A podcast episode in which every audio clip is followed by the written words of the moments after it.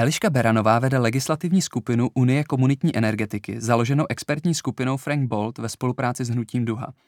Eliška je ve Frank Bolt součástí týmu odpovědné energie.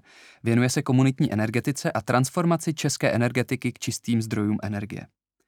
Eliško, vysvětlete prosím komunitní energetiku.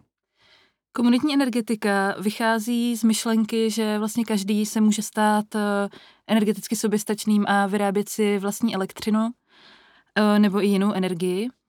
A tím základem je, že vlastně z původních odběratelů energií, jako jsou domácnosti nebo obce, se stane právě nějaký jako aktivní hybatel v té energetice, kdy se třeba více takových domácností spojí, investuje společně do obnovitelných zdrojů energie a tu energii, kterou si vyrobí, si spolu potom sdílí a to, co si nenazdílí a co nespotřebují, tak můžou prodat do sítě a ještě si na tom trošku něco i vydělat. Máme příklady nějakých úspěšně fungujících energetických komunit už v České republice? Mm, pár příkladů máme, ale zatím jsou to spíš takové první vlaštovky, uh, které vlastně um, jsou jako předvojem toho, co by tady vůbec mohlo být.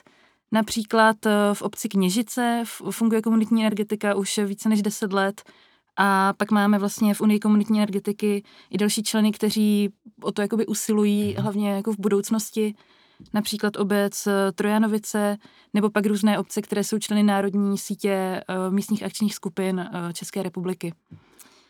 Um, tam vlastně uh, je důležité říct, že pokud jde o teplárenství, tak se komunitní energetika už tak nějak dělat dá, ale pokud jde o výrobu elektřiny, tak máme řadu legislativních překážek, um, na které pak právě naši členové v praxi narážejí a proto tady zatím té komunitní energetiky až tolik není. Co tomu tedy brání? Úplně základním problémem je nemožnost sdílet si elektřinu. Například, když si představíme nějaký komunitní projekt, do kterého by byla zapojená škola, která má velkou střechu, a pak třeba nějaké domácnosti s menšími střechami, nějaký třeba obecní úřad, místní kavárna. Tak se vlastně nabízí, že v létě, když je ta škola zavřená, má velkou střechu s fotovoltaikou, tak by to chtěla sdílet právě těm domácnostem a na ten úřad a podobně. Ale to v současnosti nejde. V současnosti jde jenom to, že by ta škola musela elektřinu prodat eh, do sítě za nepříliš výhodné výkupní ceny a potom by si ty jednotlivé budovy zase museli tu elektřinu z té sítě nakoupit a to za draho. Takže to mhm. vlastně nedává úplně smysl a tím pádem to nikdo moc nedělá. Co se tady musí stát? Um, je potřeba, aby Česká republika transponovala směrnice, eh, které už vlastně jsou připravené eh, z Evropské unie. Měly být transponované už do konce roku 2020, respektive do poloviny roku 2021, že tady Česká republika eh, velmi jako zaostává. A právě ta legislativní úprava musí umožnit sdílení elektřiny, aby právě tak, jak jsem to popsala, aby ta škola mohla klidně poslat elektřinu svým sousedům nebo prostě na ten obecní úřad. Mm-hmm. A to je to nejdůležitější, co v té legislativě vlastně musí být. Jak daleko jsme tedy od toho schválení? Dá se to odhadnout?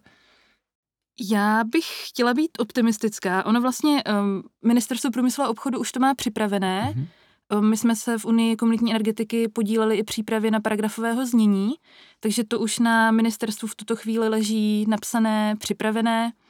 A jediné, co nám v tuto chvíli brání, je ještě dostatečná politická vůle, aby to už bylo předloženo do mezirezortního připomínkového řízení a následně tedy schváleno uh, legislativním procesem. Pokud by to šlo dobře, tak si myslím, že uh, třeba v první třetině roku 2023 už může být vlastně ten zákon schválený. Skvělý. Tak buďme optimisti. Představme si, že, že, že všechno dobře dopadlo, prošlo to. Jaký je tedy potenciál té komunitní energetiky v České republice? Podle expertní skupiny EGU Brno je ten potenciál obrovský. Konkrétně by komunitní energetika mohla pokrýt až 80% spotřeby elektřiny všech českých domácností. A vlastně pokud jde o uh, solární elektřinu, tak tam by mohl uh, instalovaný výkon narůst až na nějaké 4 gigawaty, což je pro představu zhruba dvojnásobek toho, co tady dneska máme, zcela jako solární elektřiny. A pokud jde o větrníky, tak tam by se uh, ten výkon mohl dokonce z desetinásobit. Co to znamená tedy pro tradiční výrobce uh, ener, uh, energie elektřiny, pokud by domácnosti pokryly až těch 80%? Mm, pro ty tradiční výrobce to samozřejmě znamená nějakou ztrátu zisku, protože lidé se takhle stávají energeticky více, více soběstačnými a velkou část té elektřiny si vyrábějí sami. A já si myslím, že to je taky jeden z důvodů, proč tady ten zákon doposud pořád nemáme, protože uh, vlastně vidíme nějaké velké lobbyingové tlaky ze strany právě těch velkých energetických firm, které se nechtějí vzdát toho svého monopolu a těch zisků, které z toho mají. Vy jste zmínila i, eh, že to bude teda nějaká fotovoltaika na střechách, eh, třeba v obci, možná nějaké větrníky někde, někde za nějakou eh, vesnicí. Já bych si dokázal, to je možná jako otázka, jestli už se dokážete odhadovat, protože domluvit se na něčem, jenom třeba v rámci domu, kdo, kdo je ve svéčku, ví, že to je problém. Já jsem koukal, že vlastně Unie energetiky, té komunitní, jste připravili krásné jako proces a podklady, ale jak těžké je, je v těch komunitách komunitách se vůbec domluvit nebo v těch obcích, eh, aby sdíleli tu, eh, tu energetiku? Hodně záleží na konkrétní obci a konkrétní komunitě daných lidí. Nicméně vlastně eh, tady je dobré právě pokud se tahouny stávají ty konkrétní obce. Mm-hmm. A mhm. když už se na tom vlastně domluví na zastupitelstvu, je tam ta politická vůle, tak potom to, že se ta elektřina sdílí s občany, tak už je jako poměrně snadné, lidi jsou za to rádi. Třeba to, to je příklad těch kněžic, kde to funguje takhle v praxi už eh, řadu let a nejsou s tím žádné velké problémy, pokud jde o domluvy. Uh, vy jste zmínila, že ta legislativa na té evropské úrovni je vlastně na to už připravená, tak můžeme se podívat někam do Evropy, kde, kde ty energetické komunity fungují? Uh, určitě můžeme se podívat hned k našim sousedům, například do Rakouska, kde mají velmi propracovanou legislativu. A to, co teďka České ministerstvo průmyslu a obchodu připravilo, tak se tím Rakouskem hodně inspiruje hlavně pokud jde o to sdílení. A uh, zajímavým příkladem může být taky Německo, kde vlastně není úplně možné tu elektřinu sdílet, ale ty komunity tam fungují hlavně tak, že prodávají přebytky do sítě a co si vydělají, tak to si pak rozdělí mezi členy a oni si tím jakoby platí svoje účty za elektřinu, takže to je taky nějaká cesta. Za mě ne úplně ideální, mi se víc líbí ta rakouská. Mm-hmm. A pak jsou i příklady, kterými by bylo lepší jakoby nejít. To je například eh, slovenská právní úprava, která byla přijata teďka nedávno. A to je bohužel jenom takové obsání těch evropských definic na papíru, ale v praxi to úplně ničemu nepomáhá. Moc komunit tam zatím není. Uh, to znamená, je, je, tam, je tam nějaké omezení, nebo ty komunity z jakého důvodu na tom Slovensku teda nevznikají? Ona totiž, ta evropská právní úprava je velmi obecná a je obecná z toho důvodu, aby si to každý členský stát mohl přizpůsobit svým lokálním podmínkám. O to se například Česká republika velmi dobře snaží v tom svém návrhu. Tam je to hodně takové jako přizpůsobené našim podmínkám. Například, když zmíním příspěvkové organizace obcí, tak to je něco speciálního, co třeba jinde v Evropě neexistuje a je potřeba na to tu komunitní energetiku nějak přizpůsobit.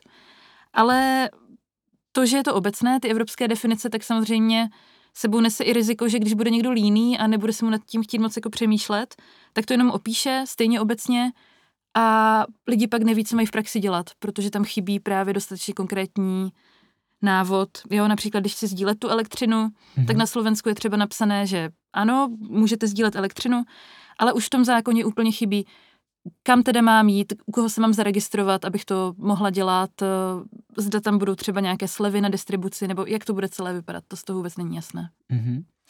U nás tedy předpokládám, že to je detailně rozpracované a půjdeme víc tou německou nebo tou rakouskou cestou? U nás právě půjdeme spíš tou rakouskou cestou, mm-hmm. kde je možné tedy tu elektřinu i sdílet, uh, i přes distribuční soustavu, to znamená třeba i na druhou stranu obce, nebo i třeba v rámci krajů. Mm-hmm. A mm, pak se i předpokládá, že energetický regulační úřad nějak zohlední uh, při poplatcích za, za tu distribuční soustavu, když někdo použije, tak pokud se například bude sdílet v rámci jedné obce, tak to bude pro ty občany levnější. V mhm. současné chvíli funguje takový jako systém poštovní známky, že to vlastně stojí stejně, i když člověk posílá elektřinu z Bruntálu až do Aše, anebo pokud si ji pošle jenom přes ulici, tak je na to vlastně stejná cena. Tak to by mhm. se mohlo změnit. Hraje tam roli uh, při, při přemýšlení o, o té komunitní energetice velikost té komunity, co tím myslím? Jako když se domluví tři rodiny, tři domy, dává to smysl nebo se dává větší smysl bavit se o třeba té uh, obecní úrovni? Pokud má být plně využit potenciál té komunitní energetiky, tak je určitě lepší bavit se v nějakém širším hmm. měřítku, hmm. ať už jde právě o obce, nebo může jít třeba i o kraj, A ze zahraničí známe i příklady, kdy ta komunita funguje jako napříč celým státem. Například ve Španělsku je energetická komunita, která má nějakých 820 tisíc členů, mm-hmm. které právě spojuje spíš ta myšlenka, že chtějí investovat do obnovitelných zdrojů, chtějí být k sobě nějak navzájem solidární a tolik je nepojí až to místo. Přestože obvykle si komunitní energetiku představíme hlavně jako lokálně spjatou s tím místem, ale mm, tím si vlastně říct, že existují různé cesty, jak to udělat a ta komunitní energetika je pěkná v tom, že je jako velmi flexibilní a záleží už i hodně na kreativitě lidí, jak, jak se to rozhodnou využít. A když se bavíme o těch domácnostech, eh, dá se odhadnout, co bude tedy nejčastěji využíváno, nebo jaký bude ten mix solární panely, větrné elektrárny, je tam ještě něco bioplynové elektrárny, nebo ještě určitě ty bioplynky, ale vždycky bude záležet zase na lokálních podmínkách eh, té mhm. dané obce. To je vlastně jeden z prvních kroků, který doporučujeme například starostům, pokud by se chtěli zapojit eh, a ve své obci třeba vytvořit nějaký komunitní projekt, takže vždycky zmapovat potenciál toho místa. Jestli tam bude, budou lepší soláry nebo více těch větrníků a od toho se pak bude odvíjet vlastně celá příprava toho projektu. My se bavíme o domácnostech. Jak je to s průmyslem? Bude pro ně, eh, přináší pro ně ta komunitní energetika taky, taky nějaké výhody? Dává smysl, aby se zapojili?